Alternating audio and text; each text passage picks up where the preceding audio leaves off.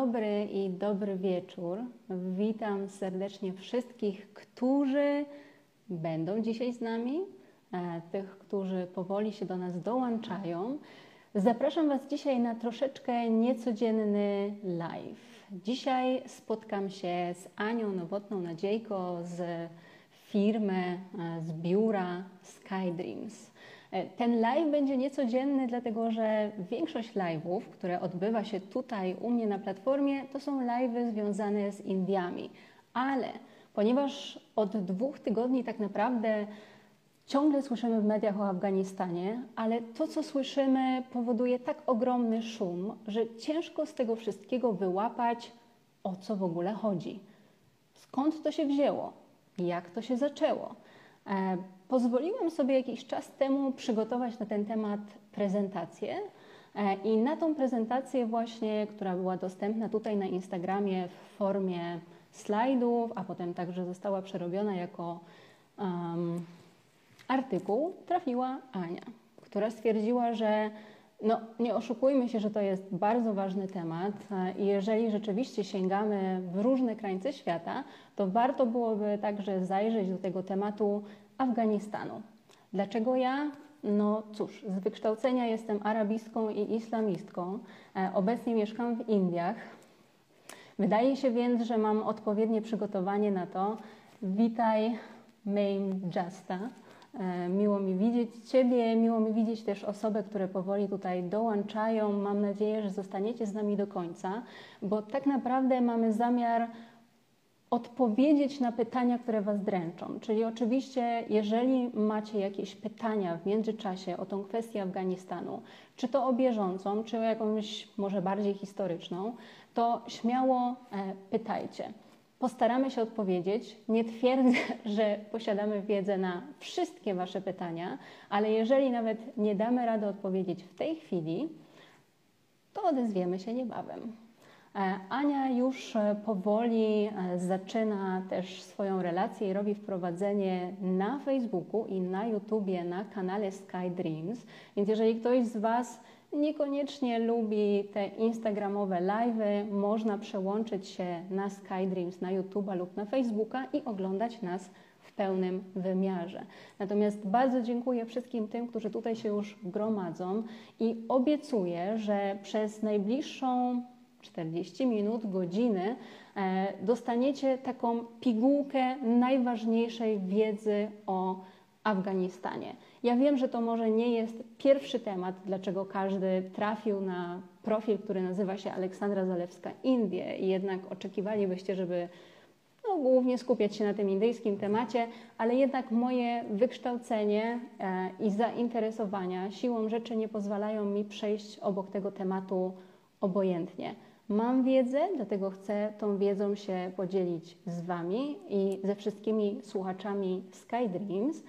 Dlatego też czekamy teraz na Anię, aż ona dołączy teraz do naszego live roomu i dodamy ją do naszej rozmowy. Ania już jest. Zaraz ją dodamy.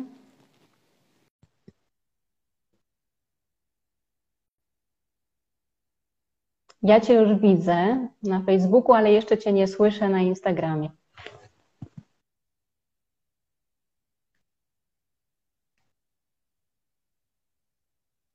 Olą specjalnie dla Was połączyć się, słuchajcie.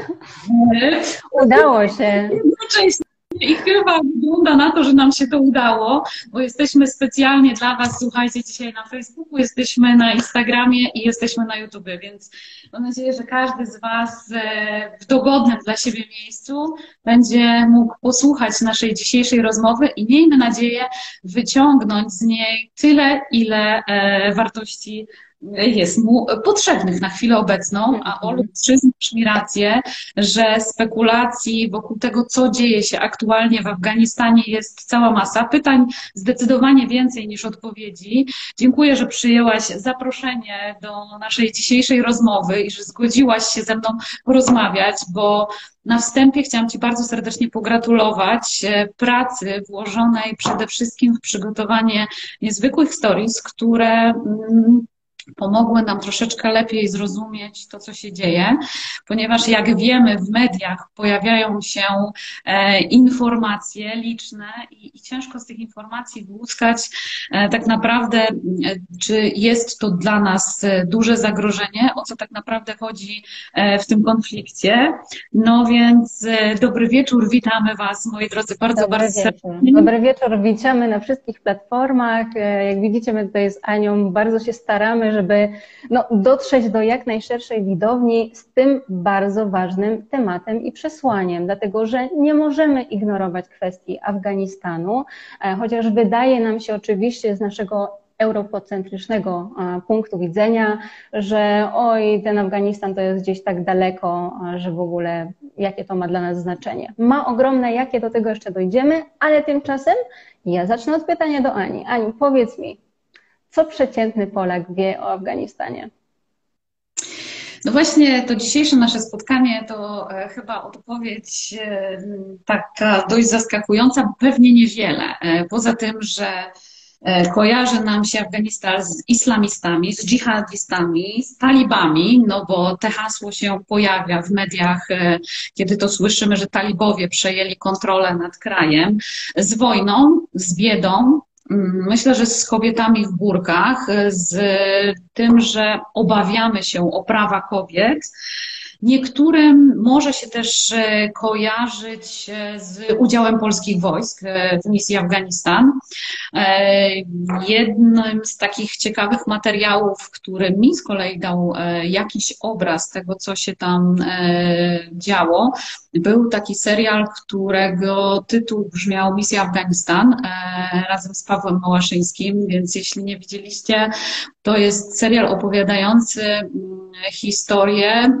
Oczywiście to nie jest dokument, ale jest to serial pokazujący mniej więcej, jak wyglądał udział polskich wojsk i 17. Brygady Zmechanizowanej z Międzyrzecza. Jeśli jest tu ktoś z Międzyrzecza, to pozdrawiam bardzo serdecznie. Fantastyczny czas. No właśnie, ale prawda jest taka, wiesz, że my, Ania, tak trochę uśmiechamy się do tego serialu, ale cała historia i to, co się tak naprawdę działo z tymi ludźmi, jest dość tragiczna. No tak, ale ta wiedza to jest wiedza, myślę, że właśnie taka przeciętnej osoby, która do tej pory, dopóki ten temat się nie pojawił w mediach, nie miała zielonego pojęcia o tym, że na przykład Afganistan to jest kraj wielkości 2 Polsk. Że Afganistan to tak naprawdę nie jest kraj arabski. Zresztą ja zawsze też to powtarzam, że Iran, też niektórym się wydaje, że jak tam są muzułmanie, to znaczy, że to jest kraj arabski. Nie. Afganistan nie jest Iran, nie jest. W Afganistanie tak naprawdę większość to są Pasztuni, 42%. No i Afganistan historycznie to jest naprawdę ogromne miejsce, skąd pochodziło wiele imperiów i też jest to miejsce, które było nazywane cmentarzyskiem imperiów, dlatego że leżał na Jedwabnym Szlaku, więc możliwości były przeogromne, no więc wiele osób się chciało na niego pokusić i niestety tam poległo, ale też wiele dynastii, które potem rządziły chociażby w Indiach, z tego terenu pochodzą. No właśnie, Ty pięknie narysowałaś to historycznie. Pokazałyśmy troszeczkę, o jakim obszarze w ogóle mówimy. Lubię zawsze porównać, bo my mniej więcej wiemy, jakiej wielkości jest nasz kraj, ale jak rozmawiamy o jakimś obcym, to warto sobie to przyrównać do Polski i faktycznie Afganistan jest wielkości mniej więcej 2 razy takiej jak Polska, więc to daje też Wam pewien obraz, o jakim obszarze dzisiaj będziemy rozmawiać, ale chciałabym, Ola, żebyśmy tak po kolei postarały się troszeczkę poukładać pewne rzeczy. I może na początek zacznijmy od religii, ponieważ tak jak wspomniałaś już troszeczkę na ten temat, to jest ważny temat, który kształtuje społeczeństwo, nasze też postrzeganie, bo tak jak właśnie zaczęłyśmy, islamiści to jest hasło, które się pojawia i gdzieś tam przebija w różnych wiadomościach, no więc zacznijmy może od religii, jeśli pozwolisz. No tak, więc niewiele osób też wie o tym, że zanim do Afganistanu dotarł w ogóle islam, a islam, przypomnijmy, jest to jedna z najmłodszych religii, dlatego że została zapoczątkowana tak naprawdę dopiero w VII wieku, to te tereny były terenami, gdzie głównie byli buddyści i wyznawcy Zaratustry, czyli tak naprawdę religii, która się wywodzi z wersji, którą w tej chwili mamy też w Indiach.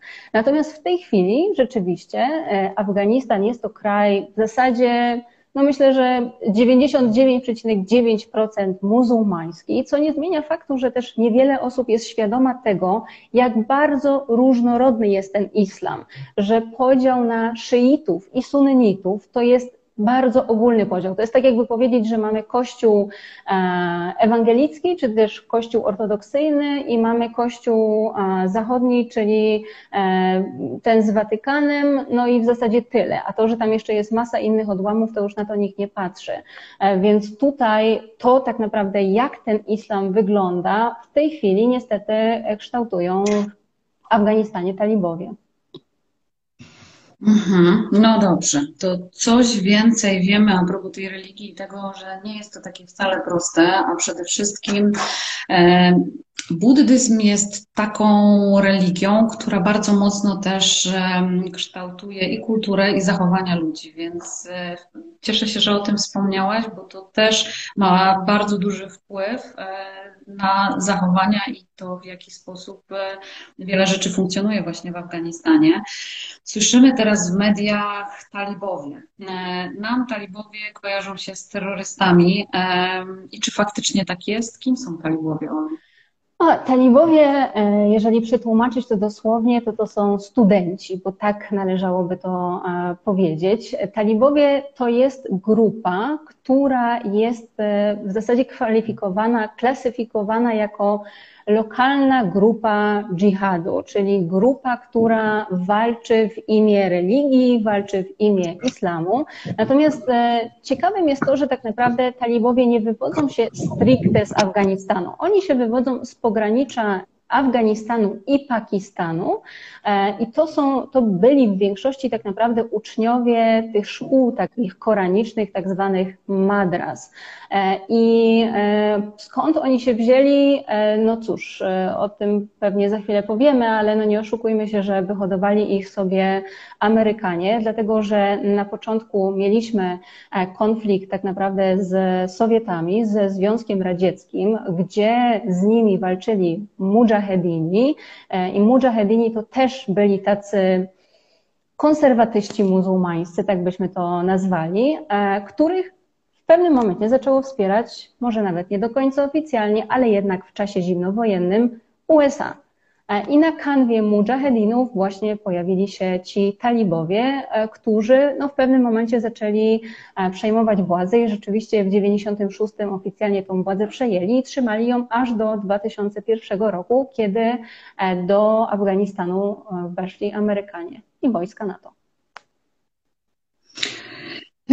Dobrze, zanim przejdziemy dalej, zanim porozmawiamy sobie o tym udziale Amerykanów, bo od samego początku tak naprawdę tych doniesień medialnych pojawia się wystąpienie prezydenta Bidena i wydaje się być może niektórym, że to, co się dzieje w Afganistanie, no, wynika z tego, że właśnie teraz, czy niedawno, to słynne zdjęcie z samolotem, że ten konflikt zaczął się teraz i o co tak naprawdę to nam chodzi i że teraz nastąpiła duża destabilizacja. O tym, że ten temat i ten konflikt trwa i jak gdyby udział Amerykanów, do tego sobie jeszcze wrócimy, ale ja bym chciała, żebyśmy jeszcze wyjaśniły dwa dość ważne pojęcia, które myślę, że brzmią dość egzotycznie, ale mają duży wpływ na to, co tak na zrozumienie jak gdyby tego, co się dzieje. Myślę tutaj o szariacie i myślę tutaj o Pasztunwali. Popraw mnie, jeśli źle wypowiedziałam to. Pasztunwali. To są takie dwa pojęcia, które chciałabym, żebyśmy wyjaśnili i później przejdziemy sobie już dalej i porozmawiamy o tym udziale Amerykanów. Generalnie szaria, bo po polsku się to nazywa szariatem, szaria to jest po prostu prawo muzułmańskie. Wygląda to w ten sposób, że po tym, kiedy już nie było proroka Muhammada, trzeba było jakoś to wszystko zacząć, całą tą społeczność muzułmańską, która się rozrastała, utrzymać w ryzach. No więc na bazie zarówno Koranu, jak i hadisów, czyli sunny proroka, czyli tradycji proroka, czyli tego, co prorok robił, jak robił, co mówił w danej sytuacji, stworzono pewne zasady i później na bazie tego oczywiście pojawiła się masa różnych interpretacji, z czego wykształciły się 4 główne szkoły prawa muzułmańskiego i oficjalnie w X wieku to, co oni robili, czyli tak zwany ijtihad, czyli tłumaczenie tego prawa, zostało zamknięte. I niektórzy rzeczywiście, patrząc na talibów, w tym X wieku ze swoimi przemyśleniami i zasadami zostali, ale nie zmienia to faktu, że szariat jest w wielu krajach muzułmańskich gdzieś w jakimś stopniu połączony z tym prawem takim, nazwijmy to, cywilnym bardziej i nie zawsze jest tak bardzo restrykcyjny, jak wyobrażają to sobie talibowie.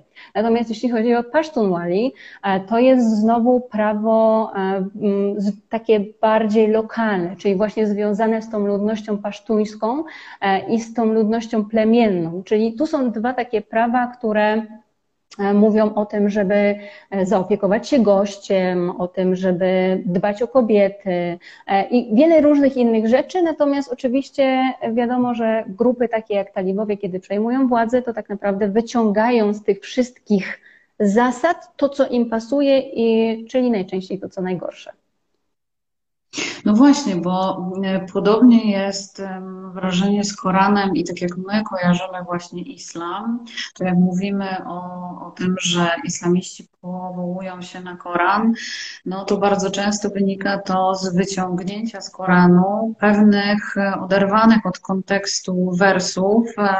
Natomiast podobnie ty, jak i moja koleżanka, która skończyła arabistykę i pamiętam nasze pierwsze wyjazdy do Egiptu i chęć zrozumienia tej kultury, jakże zupełnie odmiennej od naszej, dała mi takie wyobrażenie, że Koran to zbiór takich zasad i wartości naprawdę bardzo mądrych i przemyślanych. Trzeba tak, jeszcze uwagę... tylko trzeba pamiętać o jednej rzeczy bardzo ważnej, że on został napisany tak naprawdę w takim, nazwijmy to, klasycznym języku arabskim, ale tak naprawdę w wersji kurajszyckiej, czyli plemienia, które mieszkało w Mekce, i że na dodatek ten arabski, który my znamy i stosujemy dzisiaj, ma się nijak do tego, jak to zostało zapisane, bo dzisiaj mamy takie kropeczki, kreseczki i tak dalej, oni mieli kolorowe kropki. I w tym momencie kwestia interpretacji wielu słów zupełnie się zmienia w zależności od tego, kto jak chce to po prostu zinterpretować. Super. To bardzo ważne, żeby o tym pamiętać i powiedzieć. Absolutnie żadna z nas nie chce dzisiaj, słuchajcie, nakłonić Was do żadnej ze stron, ale do tego, żebyście mieli troszeczkę szerszy horyzont na to, co się aktualnie dzieje, i jeśli będziecie słyszeć pewne hasła, żebyście byli w stanie sami je zinterpretować i mieć własne zdanie na dany temat. Bo myślę, że istotą każdej religii świata jest jednak niesienie dobra i pokoju, a nie szerzenie wojny i konfliktów. No i właśnie, Olu, dochodzimy do punktu, w którym chciałam Ciebie zapytać, kto tak naprawdę zaczął tą międzynarodową wojnę, bo no właśnie słyszymy Afganistan, zaraz islamiści, zaraz terroryści, narkotyki i w ogóle wszystkie te hasła nam gdzieś tam krążą po głowie. Natomiast myślę, że warto zastanowić się i odpowiedzieć sobie na pytanie, jak to się wszystko zaczęło i jaki jest udział w ogóle Stanów Zjednoczonych, krajów europejskich w tym całym konflikcie. Jak myśmy się tam wszyscy znaleźli? No, powiem tak. Zaczęło się dawno, dawno temu od podbojów i od kolonializmu. I tak naprawdę no, Brytyjczycy znaleźli się w Indiach i jako kampania wschodnioindyjska i tymi Indiami powoli zaczęli po prostu zarządzać. I Brytyjczycy już rezydując w Indiach, powiedzmy w XIX wieku, obawiali się już tam wtedy i później, szczególnie zwłaszcza w XX wieku, jak zaczął się cały konflikt międzynarodowy, o wpływy Sowietów na Indię przez Afganistan, bo te kontakty afgańsko-indyjskie zawsze były, tym bardziej, że pamiętajmy, że to są jeszcze czasy, kiedy nie było Pakistanu, więc tam zupełnie inne granice. W tym obszarze. Więc oni już wtedy tam się z Afgańczykami troszeczkę jakby nie lubili i tam się popychali co chwilę, więc były pierwsze wojny. Natomiast te najgorsze koszmary Brytyjczyków spełniły się dopiero 32 lata po tym, jak opuścili Indie, a opuścili je w 1947 roku, przypomnijmy, kiedy powstało właśnie Indie i Pakistan, i później zaczęła się właśnie wojna Związku Radzieckiego w Afganistanie o przejęcie władzy przez komunistów, więc tam no, troszeczkę się też poturbowali. No i właśnie w międzyczasie pojawili się ci mudżahedini, którzy no, byli przeciwko Związkowi Radzieckiemu, więc siłą rzeczy w czasie zimnej wojny Amerykanie zaczęli wspierać tych mudżahedinów, nie patrząc na to, że to są tacy mocno konserwatywni panowie przeciwko Związkowi Radzieckiemu, i tym sposobem oni wygrali. I potem już było z górki, bo potem się pojawili talibowie, a jak talibowie przejęli władzę, no to cóż, w 2001 roku Amerykanie weszli do Afganistanu tak naprawdę pod pretekstem tego, że Afganistan daje schronienie Osamie Bin Ladenowi, który, jak wiemy, miał być odpowiedzialny za zamachy na World Trade Center. Z 11 września. Mhm. Dokładnie. Natomiast trochę później ta retoryka się zmieniła, bo się okazało, że tak naprawdę oni tam weszli, żeby w ogóle zaprowadzić spokój, żeby wprowadzić demokrację. I później przez te 20 lat ta retoryka cały czas gdzieś ewoluowała, a w tej chwili w ogóle już jest na zasadzie takiej, że nie no, my tam w ogóle byliśmy, chcieliśmy pomóc, ale oni nie dali sobie pomóc, więc no nic, spakujemy się i wychodzimy. Tak to wygląda z grubsza. No tak faktycznie gdzieś tam ta sytuacja wielu może wydawać się podobna, bo to też się przewija w wiadomościach prasowych z sytuacją w Wietnamie. Wietnam to chyba największa porażka armii amerykańskiej na arenie międzynarodowej i wydaje się być, że Afganistan do tego zaszczytnego grona i listy też dołączy. 20 ponad lat, kiedy wojska amerykańskie były. W ostatnim wystąpieniu prezydent Biden powiedział, że 4 prezydentów próbowało, że tak powiem, zakończyć tą misję, a on będzie tym, który to zrobi. No i chyba takim punktem, który wszyscy właśnie kojarzymy, i o co chciałam Cię też, Olu, zapytać, no to jest ten samolot, który startuje pełen właśnie Afgańczyków, przede wszystkim mężczyzn. Co się stało z kobietami i jak gdyby, dlaczego ten samolot, czy to był prawdziwy w ogóle obrazek? Śledzisz bardzo na bieżąco te fakty, więc stąd też pytanie, bo wielu się zastanawiało, jak to, o co chodzi. Tak. No to sławetne zdjęcie po prostu okrążyło internet jak typowy fake news, który po prostu miał stworzyć sensację, i tak samo jak było to za czasów wojny syryjskiej, kiedy pojawili się uchodźcy. Myślę, że wszyscy to pamiętamy, bo było to dość niedawno. Tak samo tutaj, tak? Tak naprawdę chodziło o to, żeby pokazać, że zobaczcie, ci biedni uchodźcy to wcale nie są żadne kobiety i dzieci, tylko mężczyźni w sile wieku, którzy uciekają. Ale pamiętajmy o tym, że tak naprawdę ewakuacja, no bo tak to się nazywa profesjonalnie, wojsk z Afganistanu, trwa już jakiś czas. To nie jest tak, że Amerykanie się dzisiaj zawijają, bo były tam wojska NATO. Polacy chociażby już wychodzili w czerwcu i od momentu, kiedy się pojawiła tylko ta gwarancja, że oni rzeczywiście Afganistan opuszczają, no to talibowie zaczęli jeszcze bardziej rosnąć w siłę i tym sposobem ludność cywilna już wtedy zaczęła uciekać. I uciekała na wszystkie możliwe sposoby, i samolotami, i przez granice, i najczęściej właśnie przez granice i jakimiś potem lotami dodatkowymi, byleby z tego Afganistanu być jak najdalej. Niektórzy jeszcze wierzyli do końca, że może to potrwa dłużej, że może to się przeciągnie, ale jednak nie. Więc tych ludzi, których widzieliśmy w samolocie, no nie żadna sklejka, ale prawda jest taka, że to był samolot wojskowy. Musimy pamiętać o tym, że większość lotów, które jest w tej chwili, dlatego że loty komercyjne na jakiś czas zostały wstrzymane, teraz je wznowiono, przynajmniej Amerykanie, to była ewakuacja współpracowników, czyli wszystkie tak naprawdę kraje ewakuowały ludzi, którzy z nimi w czasie tej wojny współpracowali, co oznacza, że no nie oszukujmy się, no kto będzie głównie z wojskami współpracował, byli to mężczyźni, więc po prostu ich ewakuowano, ale według oficjalnych statystyk UNICEF-u 80% uchodźców z Afganistanu to są kobiety i dzieci. Bardzo Ci za to dziękuję, bo to jest takie bardzo ważne spostrzeżenie i przede wszystkim dające odpowiedź na wiele pytań, które się po naszych głowach kołatały. Od tego, czy był to fake news, a po drugie właśnie, co z tymi kobietami i dziećmi. No, sytuacja, że tak powiem, dynamicznie się zmienia. Zresztą na granicy z Białorusią też są już uchodźcy. Samoloty polskie też lądują i dajemy częściowo schronienie. Dużo w tej chwili debat wokół tego, w jaki sposób możemy pomóc Afgańczykom. Latali nasi żołnierze, żeby szkolić wojsko. No i właśnie, nie wiem, czy to dobry moment, ale czy Amerykanie tak naprawdę, Ola, pomogli Afgańczykom, Afganistanowi, czy miało być dobrze, a wyszło jak zwykle?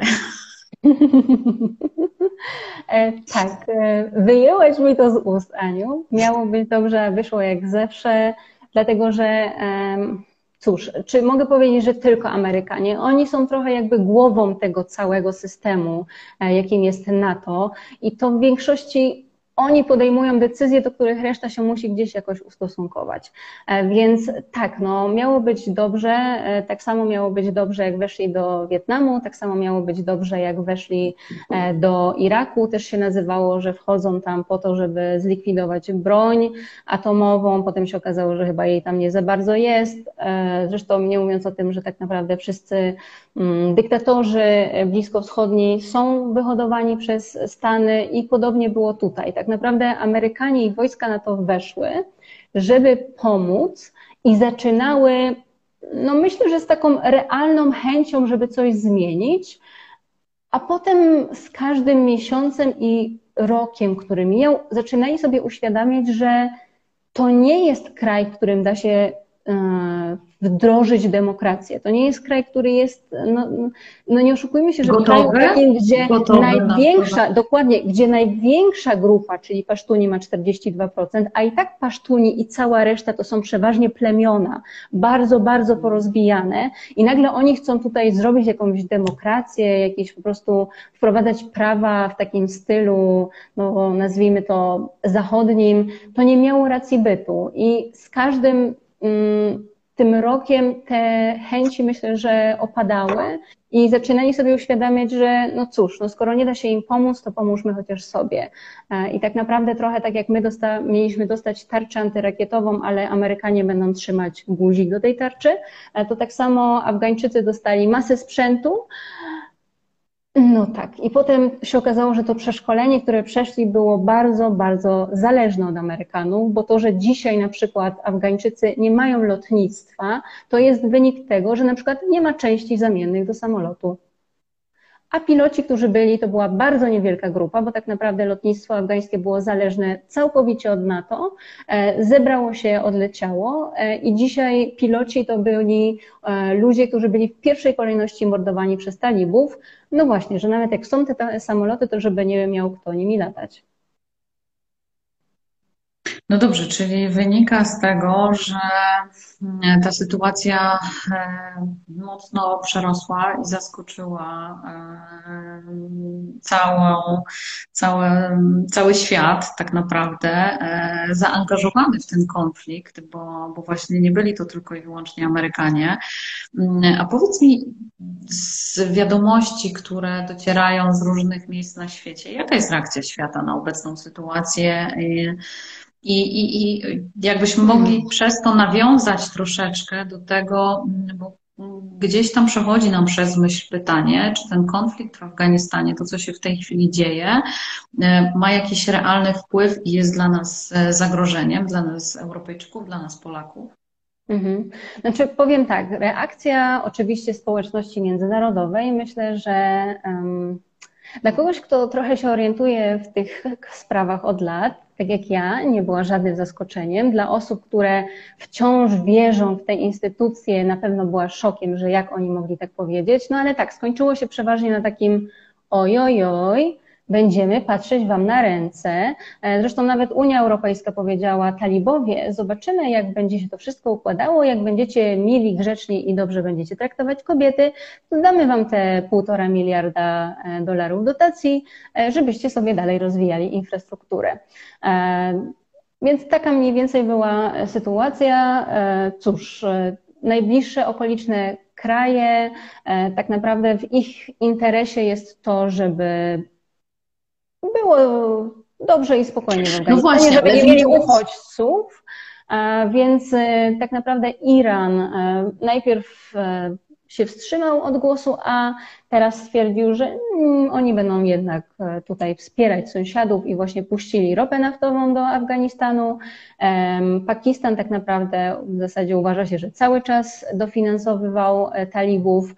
Do tego wszystkiego, no, patrząc na to, że jesteśmy w Azji, jakby nie było, największa potęga azjatycka, czyli w zasadzie światowa, czyli Chiny, które powiedziały, talibowie, my chcemy mieć z wami sąsiedzkie, dobre stosunki, więc pamiętajcie o nas. No, trudno, żeby powiedzieli inaczej, skoro mają tam tak naprawdę monopol na wydobycie wielu złóż, dlatego że nie oszukujmy się, że Afganistan to jest kraj, który leży na jednych z bogatszych złóż świata w kwestii minerałów, wszelkiego typu metali, od diamentów, złota, przez na przykład rzeczy, na których zależy Chińczykom, takie jak miedź, właśnie do produkcji tych ich kabelków do elektroniki, czy też teraz bardzo popularny lit, który jest niezbędny do tych wszystkich baterii nowych technologii.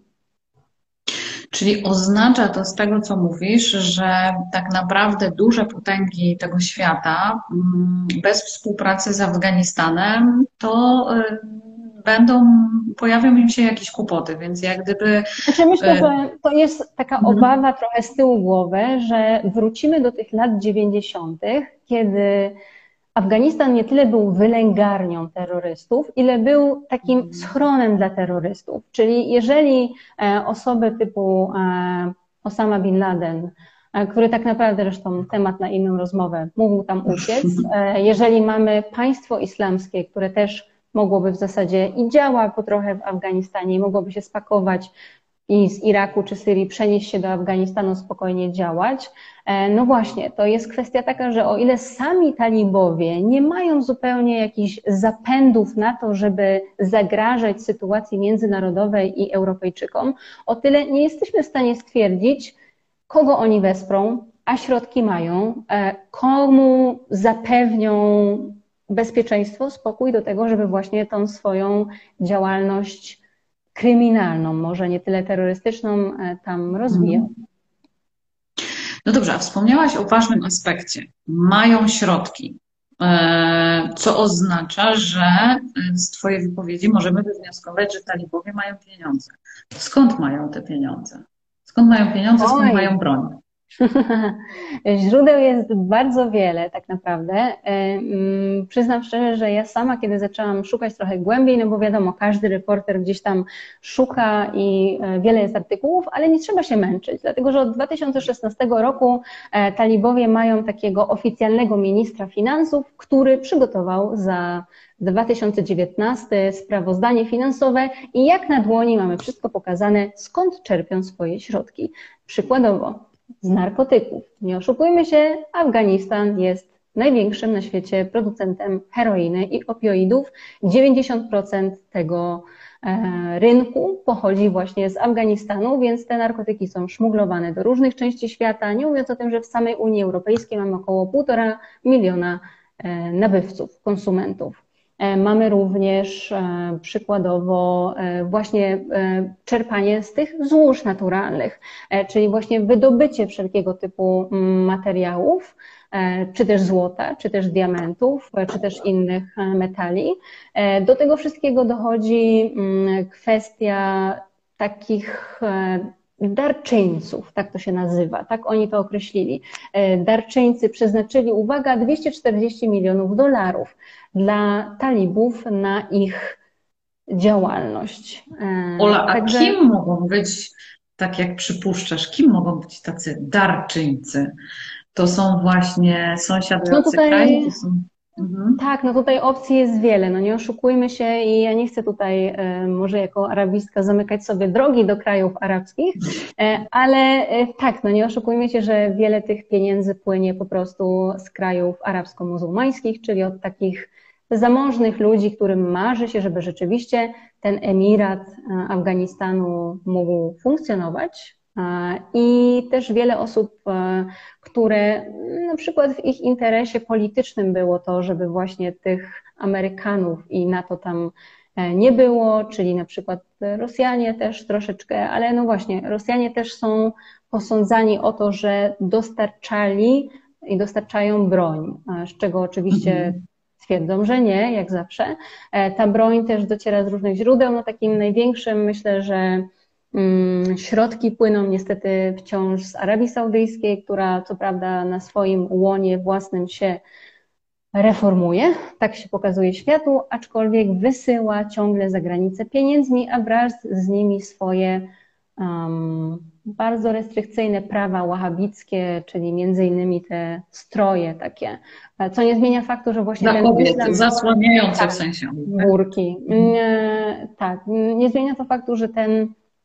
Mówi się o tym, że talibowie to jest islam deobadycki, czyli taki wywodzący się z Azji tak naprawdę, w zasadzie to on wykiełkował w Indiach, chociaż założenie było zupełnie inne, pomieszany z tym pasztunwali, a jeszcze teraz do tego dochodzą te właśnie wpływy saudyjskie, więc tutaj opcji mamy bardzo wiele.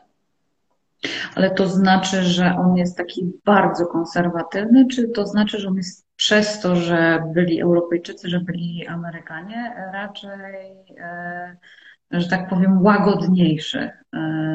Tak jak nie, nie, on jest konserwatywny, aczkolwiek on ewoluuje wraz z talibami, dlatego że talibowie jeszcze w latach 90., kiedy trafiali na pola maków, to je po prostu palili. A potem jak już zaczęła się wojna i uświadomili sobie, jak wielkie to są pieniądze, bo dla nich dzisiaj to jest, żebym nie skłamała, ale około 450 milionów, no to zaczęli przymykać oko na to, że narkotyki może islam nie do końca, ale skoro mamy akceptuję. Z tego mieć pieniądze, to jest okej.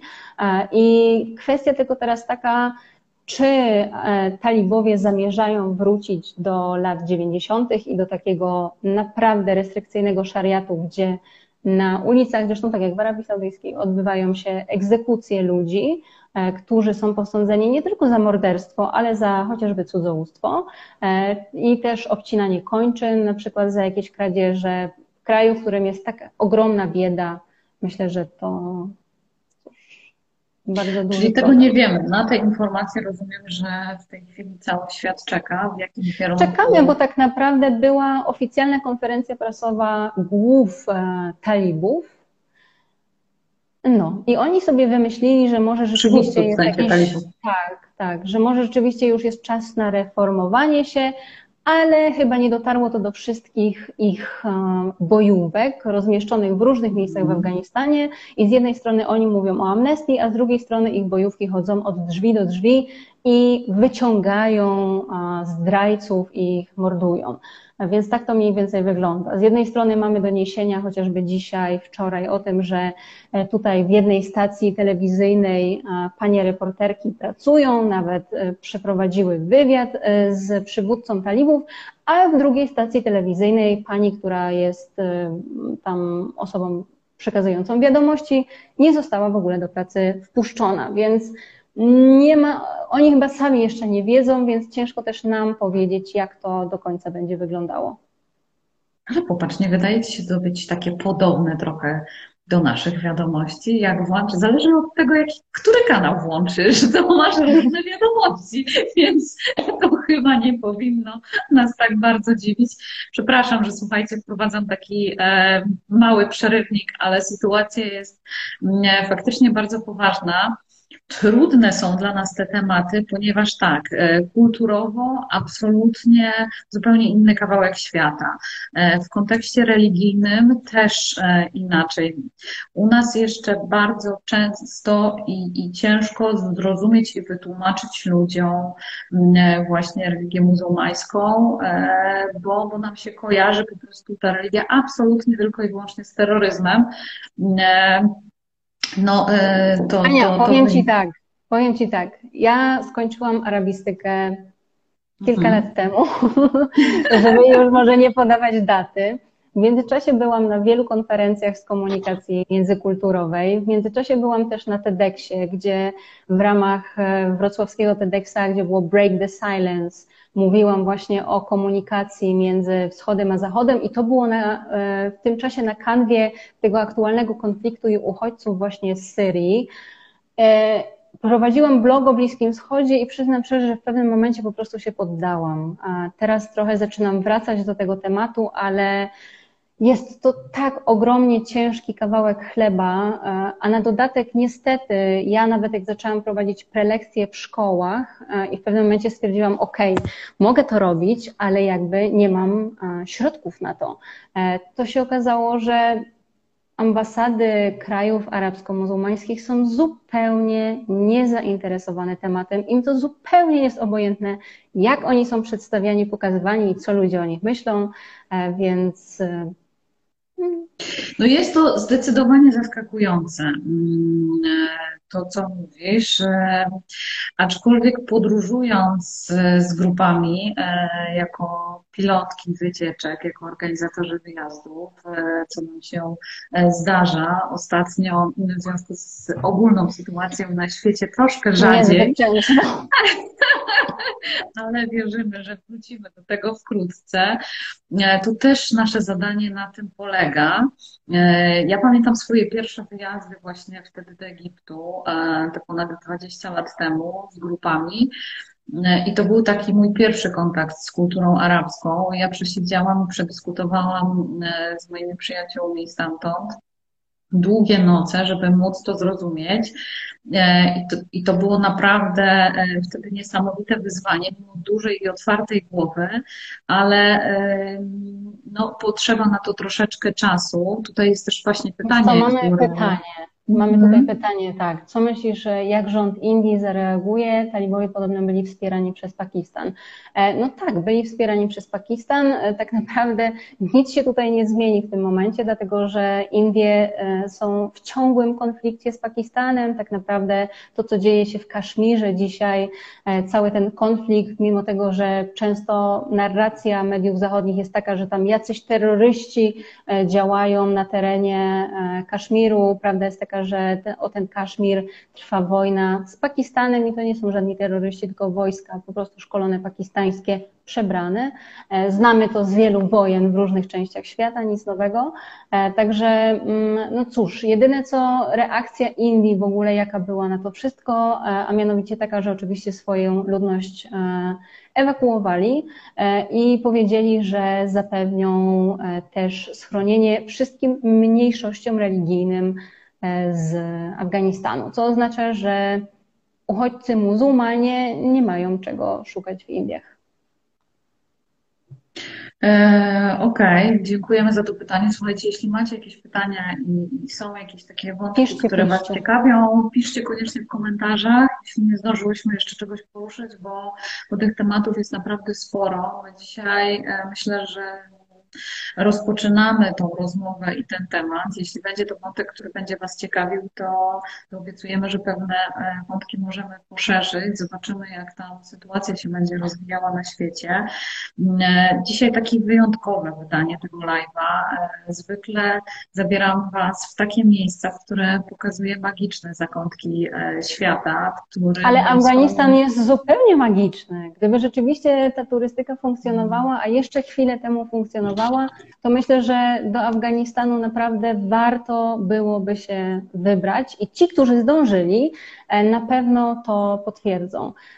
Dzisiaj, no niestety, no, spotykamy się w takich realiach, a nie innych, to trochę jak dyskutowanie o Syrii. No też niektórym jeszcze się udało, ja pamiętam jeszcze będąc na studiach też byłam jedną z tych osób, która się zapisała właśnie na wyjazd do Syrii w ramach studiów i niestety no, nie udało nam się, nie zdążyliśmy tego zrobić, bo zaczęła się wojna, więc ta sytuacja się tak zmienia, że myślę, że Ania się ze mną zgodzi. Zwiedzajcie, jeździcie po świecie, dlatego że sytuacja się zmienia dynamicznie wszędzie w takim tempie, że tak naprawdę nie wiemy. Coś, co dzisiaj wydaje się być oczywiste, otwarte, dostępne, jutro może już takie nie być. To prawda. A jeśli macie jakieś pytania właśnie związane z podróżowaniem, ze zorganizowaniem własnego wyjazdu czy wypoczynku, to zarówno do Oli, jak i do mnie możecie się odezwać. Staramy się być dla Was takimi ekspertami, na bieżąco śledzić sytuację. Pamiętajcie też, żeby aktualizować tą sytuację. Tutaj muszę polecić bardzo nasze strony rządowe, które mają takie wiadomości naprawdę bardzo, bardzo aktualizowane, więc przed wyjazdem do jakiegokolwiek kraju, słuchajcie, zajrzyjcie tam, bo naprawdę jest to wiarygodne źródło. Informacje, sytuacja potrafi zmienić się nawet w nocy. Pamiętam sama mój pobyt w Emiratach Arabskich, tak, w tym roku, w styczniu i dzień przed naszym wylotem zmieniły się procedury, musieliśmy się do tego dostosować, natomiast jestem, myślę, że dobrym przykładem tego, że podróżować się da, że warto teraz. Ruch turystyczny jest zdecydowanie mniejszy. Trzeba się troszeczkę teraz lepiej przygotować do wyjazdu. Trzeba na pewno podchodzić elastycznie do różnych kwestii. Po prostu pewne rzeczy mogą się zmienić. Ale mając wsparcie profesjonalnego organizatora, słuchajcie, wierzcie mi, że podróżowanie przy mniejszym natężeniu ruchu jest bardzo przyjemne, a podróże potrafią nas zainspirować do niesamowitych rzeczy i zgadzam się z Tobą, Olu, ponieważ moim gościem był Mariusz Fanicki i on opowiadał, autor książki niesamowitej, zresztą trylogii tak naprawdę historyczno-szpiegowskiej. On jest niesamowitym fanem Afganistanu i zresztą naprawdę, słuchajcie, ze 3 tygodnie temu jeszcze przed całą tą wielką akcją namawiał mnie do tego, że jeśli lubię jeździć na nartach, a wierzę, lubię, to zimą narty w Afganistanie to jest w ogóle coś, co on uwielbia, ma tam mnóstwo przyjaciół i fantastycznych ludzi. Zresztą, Olu, powiedz taką rzecz, jeśli interesuje Was ta sytuacja, w jakich miejscach szukać wiarygodnych źródeł, jakie to są wiarygodne źródła odnośnie Afganistanu? Jest kilka takich profili, myślę, że które jesteś w stanie polecić. Ja Wam oczywiście polecam. Znaczy, to wszystko bardzo dziękuję. Tak, znaczy powiem tak, na pewno oprócz tego, że znajdziecie u mnie w tej wyróżnionej relacji te wszystkie informacje o Afganistanie, które my podajemy dzisiaj, że u mnie na blogu Atelier Podróży też ten artykuł jest i o Afganistanie i też o islamie trochę lepiej wyjaśnione właśnie w tym kontekście, to bardzo wiele osób zaczęło ten temat poruszać i teraz myślę, że czytając, no cóż, z jednej strony oczywiście można odnieść się do mediów polskich i niektórzy, którzy nie znają pewnie angielskiego, nie bardzo mają wybór, ale jeżeli ktoś jest rzeczywiście tylko polskojęzyczny, to radziłabym sięgnąć do strony Salam Lab i również do profilu Grądecka, czyli do profilu Jagody, która była w Afganistanie, właśnie z niego wróciła. Z tego, co kojarzę, chyba też jutro będzie jakiś live z Jagodą odnośnie tej aktualnej, najaktualniejszej sytuacji, bo tak naprawdę my dzisiaj staramy się Wam poukładać to wszystko w głowach, przedstawić tak historycznie. Dokładnie, co i dlaczego się wydarzyło. Natomiast u mnie w relacjach codziennie są świeże informacje z Afganistanu, świeże tak naprawdę punkty widzenia i spojrzenia z różnych mediów, bo ja na przykład sięgam i do mediów indyjskich, i do mediów arabskich, one mają zupełnie inne patrzenie na ten temat niż my w Europie czy my na Zachodzie, więc uważam, że jeżeli ktoś angielski zna, to jak najbardziej do właśnie takich mediów typu Al Jazeera warto sobie sięgnąć. Super, bardzo Ci za to dziękuję. A powiedz mi, Olu, właśnie z informacji z różnych źródeł, z międzynarodowych mediów, czy tam się pojawiają jakieś takie informacje, że talibowie chcą rozmawiać? Czy oni w ogóle chcą dyskutować? Bo są takie jeszcze wątki, które myślę, że wielu z nas ciekawią. Jak to jest możliwe, że prezydent uciekł? Jak gdyby, to jest pierwsza rzecz, a druga właśnie, czy talibowie są otwarci na rozmowę, jakie jest ich podejście, jak to wygląda? No tak, talibowie, to, że prezydent uciekł znowu, myślę, że tutaj dużego zaskoczenia nie ma, ze względu na to, że prezydent zasadniczo byłby pierwszą osobą do odstrzału, bo amnestia została ogłoszona trochę wcześniej, ale skoro oni parli na Kabul, i wiadomo było, że wejdą do Pałacu Prezydenckiego, bo chcą przejąć władzę, no to po prostu człowiek się ratował i uciekł i jest w Emiratach Arabskich. Ale co ciekawe, na miejscu pozostał jego brat. No właśnie. Nazwisku, który jest przywódcą jednego z większych klanów tamtejszych, który się nazywa Kochi. I on z talibami od wielu dni już rozmawia. A więc tak naprawdę właśnie, a on się nie boi o swoje życie, Olu? Jak to no właśnie, on się nie boi o swoje życie. Dlaczego? Dlatego, że on... Myślę, że tak, no w politykę siłą rzeczy jest zamieszany, ale on jest bardziej biznesmenem, dlatego że on stara się ustalić cokolwiek z tymi talibami, dlatego że na przykład talibowie, co ciekawe, zwrócili się do rządu indyjskiego, który ewakuował już wszystkich swoich ludzi z Indii, dlatego że Indie prowadziły bardzo wiele projektów. Z Afganistanu, prowadziły Indie w Afganistanie bardzo wiele projektów rozbudowy infrastruktury. I talibowie napisali do Indusów, że jak chcecie, to możecie je skończyć. Indusi nie byli zainteresowani, natomiast Ghani stwierdził, czyli brat prezydenta stwierdził, że nie może być tak, że teraz wszyscy rzeczywiście pouciekają i teraz te miliony dolarów, które on i jego koledzy zainwestowali już w tą rozbudowę, że po prostu to się wszystko teraz rozjedzie. Więc on zaczął dyskutować z tymi talibami, żeby pokazać innym, że słuchajcie, można z nimi rozmawiać, trzeba z nimi rozmawiać, bo jeżeli ten Afganistan ma się rzeczywiście rozwijać i mieć warunki dla ludzi, no to cóż, to musimy z nimi rozmawiać. No i taka jest prawda, że talibowie trochę mają poczucie z jednej strony tego, że poniekąd są niezależni, bo jakoś sobie radzili ze swoimi milionami od tych lat, ale z drugiej strony, no cóż, jeszcze wiele środków, jak chociażby wspomniane przeze mnie środki z Unii Europejskiej czy innych stron świata na nich czekają i tak naprawdę im będzie zależało na tym, żeby się ze wszystkimi dogadać, żeby ten ich emirat mógł kwitnąć. Tu jest jeszcze jedno pytanie. Czy to prawda, że prezydent uciekł z pieniędzmi? To jest dokładnie to samo, co było, jak Ben Ali uciekał z Tunezji. Też wszyscy mówili, że Ben Ali się zapakował i po prostu poleciał i te wszystkie, całe złoto i pieniądze, które tam były. No cóż, czy to jest prawda? To chyba wie tylko Ghani.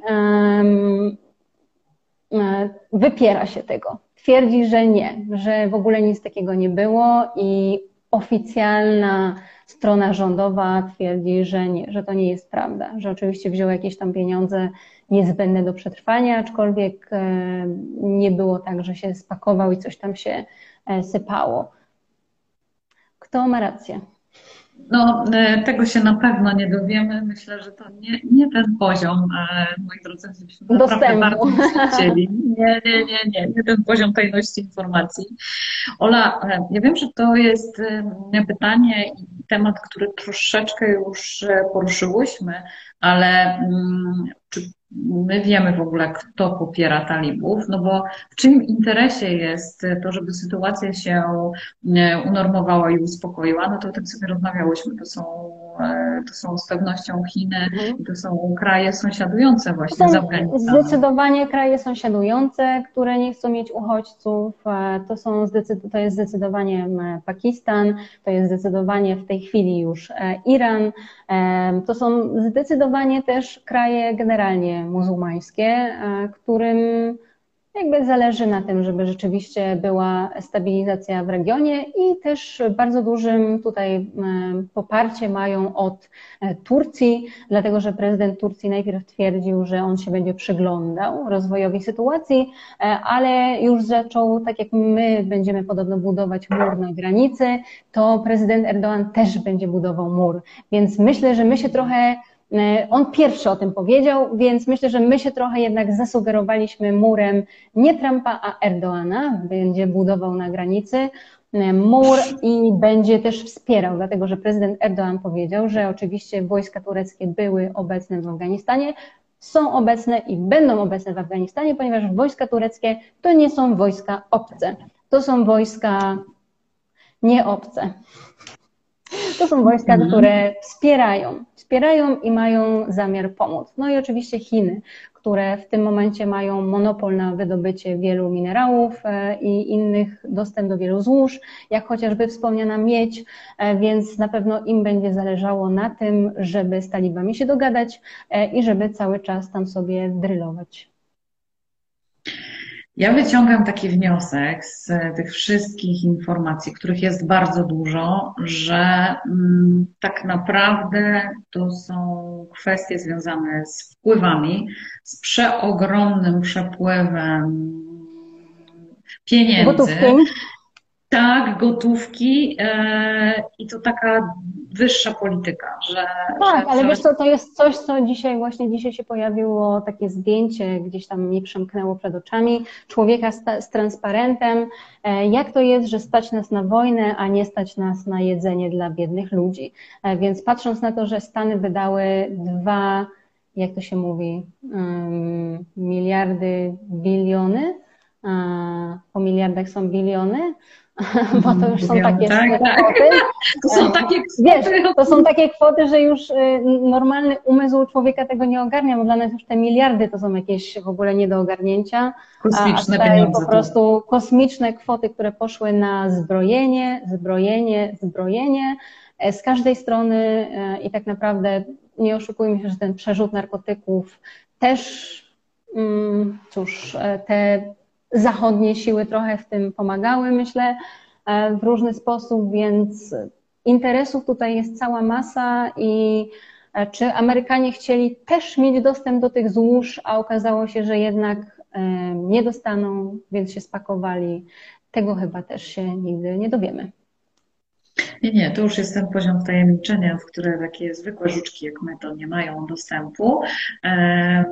My mamy do innych informacji. Natomiast są jeszcze 2 wątki, które wydaje mi się być, są istotne, a mianowicie co z tymi uchodźcami. Wspomniałaś o tym, że krajom sąsiadującym z Afganistanem zależy na stabilizacji sytuacji, bo nie do końca w ich interesie jest teraz organizowanie życia i przestrzeni dla uchodźców z Afganistanu. No właśnie, czy oni znajdą schronienie też w Polsce, szczególnie ci, którzy współpracowali z Polską? Wiem, że wiele organizacji...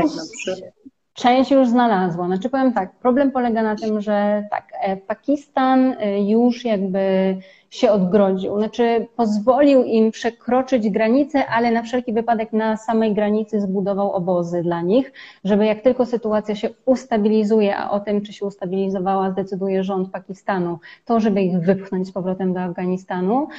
Uzbekistan, nie chcę skłamać, ale wydaje mi się, że Uzbekistan jest tym krajem, który nie ma podpisanej tej konwencji międzynarodowej o przyjęciu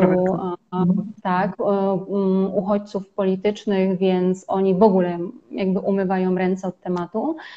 No Iran tak naprawdę przyjmuje emigrantów, imigrantów od lat. Od bardzo dawna, tylko kwestia jest zasadnicza taka, czy ci Afgańczycy rzeczywiście będą chcieli, może nie będą mieli wyboru, iść do Iranu, dlatego że od lat trwa dyskusja na ten temat, że Iran traktuje Afgańczyków jako ludzi nawet nie trzeciego stopnia, tylko jak podludzi i jak zaczęły się te wszystkie konflikty w Syrii i Iraku, gdzie siły szyickie zostały zaangażowane w wojnę przeciwko siłom sunnickim, czyli Arabii Saudyjskiej, to pierwsi jako mięso armatnie właśnie szli Afgańczycy i Pakistańczycy. Drugim takim wątkiem, który jest też ciekawy, jest wątek związany z kobietami, bo część z nich była na tyle odważna, że wyszła na ulicę, żeby demonstrować i walczyć o swoje prawa. Natomiast ten wątek kobiet się przewija. My o jednym z nich powiedziałyśmy, bo na tych zdjęciach faktycznie z ewakuacji widzieliśmy przede wszystkim mężczyzn i wiele pytań było takich, a gdzie kobiety i dzieci? To już sobie o tym powiedziałyśmy, że ta ewakuacja trwała tak naprawdę chyba od maja już nawet, nie? Myślę, że już generalnie tak, jak już było wiadomo, to już były takie ruchy, więc myślę, że tutaj jakby ten transfer ludzi trwa od dawna. Zdecydowanie nie zaczął się teraz. I dla kogoś, kto stwierdza, ojej, ale jak to, wojska wyszły w niedzielę, a już w poniedziałek mamy na granicy uchodźców, no to jest właśnie kwestia niedopowiedzeń, których w takich mediach mainstreamowych niestety ciężko znaleźć, bo te nagłówki mają się sprzedawać i niestety jak się szuka informacji na dużych portalach, to nie zawsze się znajdzie to, czego się szuka, dlatego rzeczywiście, chociaż może media społecznościowe nie są najlepszą formą pozyskiwania wiedzy. I nie jedynym źródłem przede wszystkim. Tak, to wydaje mi się, że w chwili obecnej właśnie czy u mnie, czy też u Jagody, czy na Salam Labie i jeszcze kilka innych profili, bo ludzie tak naprawdę siebie podlinkowują, znajdziecie rzetelne informacje sprawdzone o tym, co się akurat w tej chwili dzieje i skąd coś się dzieje. Tu widzę, że w międzyczasie było pytanie, czy uchodźcy się z nami zasymilują, czy jest szansa, że oni się zasymilują. Powiem tak, wiem już z doświadczenia tak naprawdę z tej sytuacji, która była właśnie z Syryjczykami, że trafiłam na jedną z konferencji, która była w Radomiu.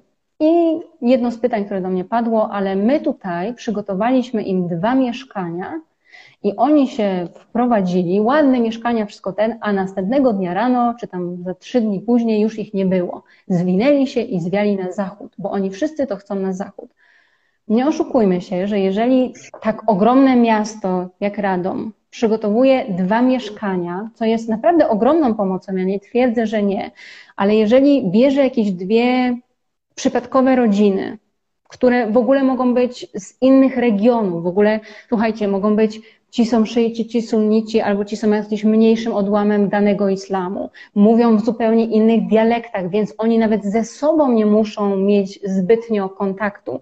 A co dopiero pochodząc z kraju, gdzie no okej, no może angielski jeszcze znają, ale nie twierdzę, że w Radomiu nie znają, natomiast no mimo wszystko kwestia komunikowania się i sposobów, w jaki ludzie na nich patrzą, kwestia znalezienia pracy, to jest tak trudna, że naturalnym wyborem dla tych ludzi jest spakowanie się i przeniesienie się do miejsc, gdzie tej ludności arabsko-muzułmańskiej jest po prostu więcej. No nie oszukujmy się, że łatwiej będzie się żyło im w takim kraju jak Niemcy, Francja, gdzie po prostu mężczyźni to jeszcze sobie poradzą, tak? Ale kobiety, one potrzebują mieć te kobiety koło siebie, bo to jest kwestia tego, kto mi zostanie z dzieckiem, kto tutaj komu pomoże z czym. Wiecie, to jest zupełnie inna mentalność, zupełnie inna kultura. My patrzymy na to z punktu widzenia naszego takiego jednostkowego, europocentrycznego, że my jesteśmy tak, każdy taką jednostką, która poleci na koniec świata i sobie poradzi. Nie! Im bardziej w Azji, im bardziej na wschód, tym bardziej ludzie są jedni od drugich zależni i oni nie są w stanie sobie sprawnie poradzić, jeżeli nie są w jakiejś wspólnocie. Więc jeżeli my rzeczywiście nie sprawdzimy, że na przykład nawet w obozach, które były walki, które trwały i to będzie to samo w tej chwili, bo ktoś przez przypadek dobiera to, kto jest w danym obozie, nie patrząc na to, że są jakieś spory plemienne, które to są spory trwające, słuchaj, nawet nie setki, a tysiące lat i nikt nie wie, kto zaczął, a jeszcze do tego różne kwestie religijne i rodzinne i jakieś problemy osobiste. To jest coś, co jest nie do wytłumaczenia. Ja myślę, że to nie jest kwestia, czy oni się z nami zasymilują, tylko czy my jesteśmy w stanie im zapewnić ten komfort, żeby oni byli w stanie to zrobić. I pewną otwartość naszą, a o tym trzeba sobie powiedzieć jasno, że no, kwestia otwartości Polaków na inne kultury i wyznania nie jest. Pozostawia wiele do rzeczy. Bardzo delikatnie, nie używając tutaj słów, nie mamy... Ale słuchaj, podstawowe pytanie. Pamiętam w jednej z książek były takie badania. Jeżeli nawet teraz Ciebie zapytam, ilu szacujesz, że mieszka obcokrajowców w Polsce? Tak procentowo. Ale w ogóle ogólnie obcokrajowców...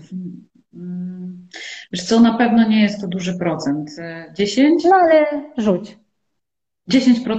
Tych danych, które były z 2000, nie chcę teraz skłamać, ale 2018, to było 1,8%, w porywach do 3,5%. W zależności od tego, o jakich obcokrajowcach mówimy, czy mówimy o ekspatach, czy o ludziach, którzy są czasowo w pracy, czy o ludziach, którzy rzeczywiście już tutaj się przenieśli i żyją. Więc tak to się mniej więcej kształtuje. Nam się po prostu wydaje, że potem nagle wszędzie widzimy, to wiesz, to jest typowy syndrom, jak kupiłaś sobie czerwonego Forda, to teraz wszędzie widzisz czerwone Fordy. I wydaje się, że wszyscy mają taki sam samochód jak ty. Jak zobaczyłaś gdzieś po prostu muzułmanina, to teraz wszędzie będziesz widzieć tych muzułmanów, będzie ci się wydawało, że po prostu otaczają cię, osaczają cię i jak ty sobie tutaj z tą swoją kulturą poradzisz i przebijesz się, kiedy oni zaczną inwazję.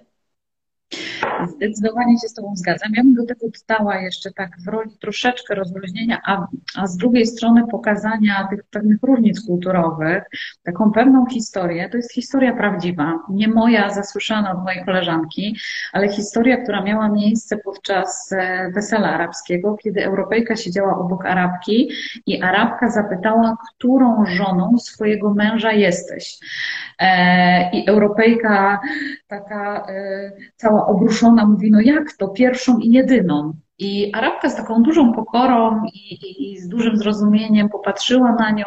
Aha, to rozumiem, że twój mąż jest biedny i nie stać go na to, żeby mieć więcej żon, bo wiesz, my jesteśmy we cztery, dzielimy się obowiązkami.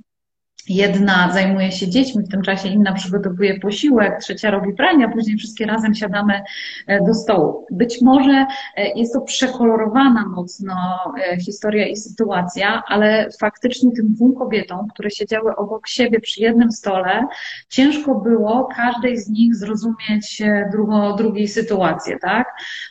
My chcemy być tymi jedynymi, a one od dziecka obserwują, są wychowywane w zupełnie innej kulturze, i dla nich coś innego jest normą, więc pojęcie tego, czy coś jest normalne, jest już tak względne, od kiedy świat się skurczył, kiedy podróżujemy i poznajemy inne kultury.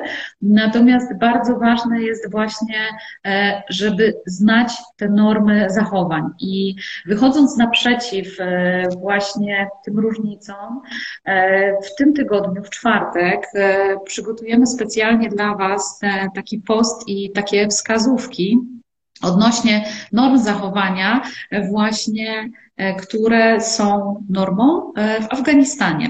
W zeszłym tygodniu przygotowywaliśmy taką etykietę biznesową, która pomaga zarówno jeśli robimy jakieś interesy za granicą, ale i też kiedy zostajemy zaproszeni na obiad czy kolację do gospodarza, tak żebyśmy wiedzieli do naszego partnera, żebyśmy wiedzieli, jak się powinniśmy przywitać, z jakim prezentem pójść, jakich kolorów unikać lub też jakich tematów nie podejmować. Więc jeśli ciekawią Was tematy związane właśnie ze zwyczajami, z obyczajami w różnych miejscach na świecie, pamiętajcie, że w czwartki właśnie taki cykl uruchomiliśmy i w tym tygodniu w nawiązaniu do tej naszej dzisiejszej rozmowy pojawią się właśnie takie wskazówki o tym, jak należy się zachowywać, jak należy się zwracać i co jest ważne właśnie dla Afgańczyków, których, jak już słyszeliście z naszej rozmowy, być może będziecie mieli okazję gdzieś w którymś miejscu spotkać. Czy to w Polsce? Dlatego, że już zostali w dużej mierze ewakuowani. Ja przyznam szczerze, że nawet śledzę takiego fotografa afgańskiego, który dosłownie wczoraj czy przedwczoraj widziałam na jego profilu, że jest w Warszawie już.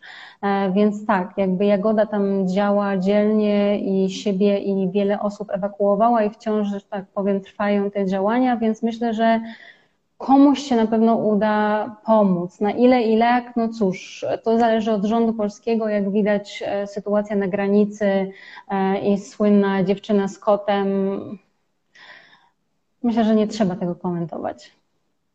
Nie trzeba tego komentować. Sytuacja jak zwykle jest złożona i trudna. Każdy ma swoje racje. Moi drodzy, my chciałybyśmy z Olą Wam bardzo, bardzo serdecznie podziękować za to, że byliście dzisiaj z nami. Skoro jesteście, to znaczy, że jesteście tą częścią społeczeństwa, dla której sytuacja na świecie ma znaczenie. Jesteście wśród osób, które chcą być świadome tego, co widzą, tego, co słyszą, chcą mieć swoje zdanie i mam nadzieję, że chociaż trochę udało nam się przybliżyć Wam temat związany z Afganistanem. Sytuacja, tak jak Ola powiedziała, bardzo dynamicznie się zmienia, więc jeśli chcecie być na bieżąco, to koniecznie zaglądajcie na profile Oli. Ja obiecuję, że Sky Dreams też będzie dorzucał informacji związanych z bieżącą sytuacją. Niemniej jednak będziemy też podrzucać Wam podróżnicze inspiracje, ponieważ lato w pełni, moi drodzy. Ja zapraszam Was bardzo serdecznie za tydzień. Chciałabym trochę Wam odczarować Bułgarię. Za tydzień porozmawiamy sobie z Weroniką na temat tego, czy Bułgaria to same plaże, a może jest tam jeszcze coś więcej. Więc jeśli jesteście ciekawi, jeśli zastanawiacie się, czy Bułgaria to relikt przeszłości i tam w ogóle nie ma po co zaglądać, a nigdzie wypoczywać, to koniecznie w przyszłym tygodniu, we wtorek, zapraszam Was serdecznie. A Ola w tym tygodniu, słuchajcie, chyba codziennie będzie nadawać na różne ciekawe. Ja mam maraton. Tak, wczoraj się ukazał podcast, w którym w końcu wyjaśniłam, o co chodzi z tą świętą krową. Dzisiaj mamy temat Afganistanu. Jutro, słuchajcie, o godzinie 19:00, przypominam, zapraszam, będzie rozmowa o religiach, o wierzeniach, też w kwestii podróży, ale właśnie takich bardzo nam bliskich tematów z Olą Żelazowską. W czwartek, jak co czwartek o 18:00 będzie też live Indie, Fakty i Mity i jeszcze w sobotę o 17:00 będzie jeden live taki ogólny o Indiach, o tym chyba jak mniej się żyje w Indiach, jak w ogóle te Indie z perspektywy Polki w Indiach wyglądają, także bardzo serdecznie zapraszamy. Jak widzicie, staramy się dostarczać Wam wielu różnych wrażeń. Zdecydowanie. Żeby nie było, że w turystyce to się nic nie dzieje, moi drodzy, dzieje się bardzo dużo. Podróżujemy, zwiedzamy, pokazujemy Wam, jak robić to bezpiecznie. Jeśli szukacie inspiracji, zaglądajcie na nasze profile. Polecam bardzo serdecznie Atelier Podróży Ola Zalewska, Aleksandra Zalewska i Sky Dreams, słuchajcie, na dowolnej, wybranej przez Was płaszczyźnie, a dzisiaj pokazałyśmy, że możemy być dla Was tam, gdzie jest Wam wygodnie i że się da. Także bardzo, bardzo serdecznie dziękujemy, że byliście z nami. No i mam nadzieję, moi drodzy, do zobaczenia, czy to za tydzień na live o Bułgarii, czy też na innych ciekawych wydarzeniach, które Ola dla Was szykuje. Dobranoc, moi drodzy, i dziękuję, że byliście z nami.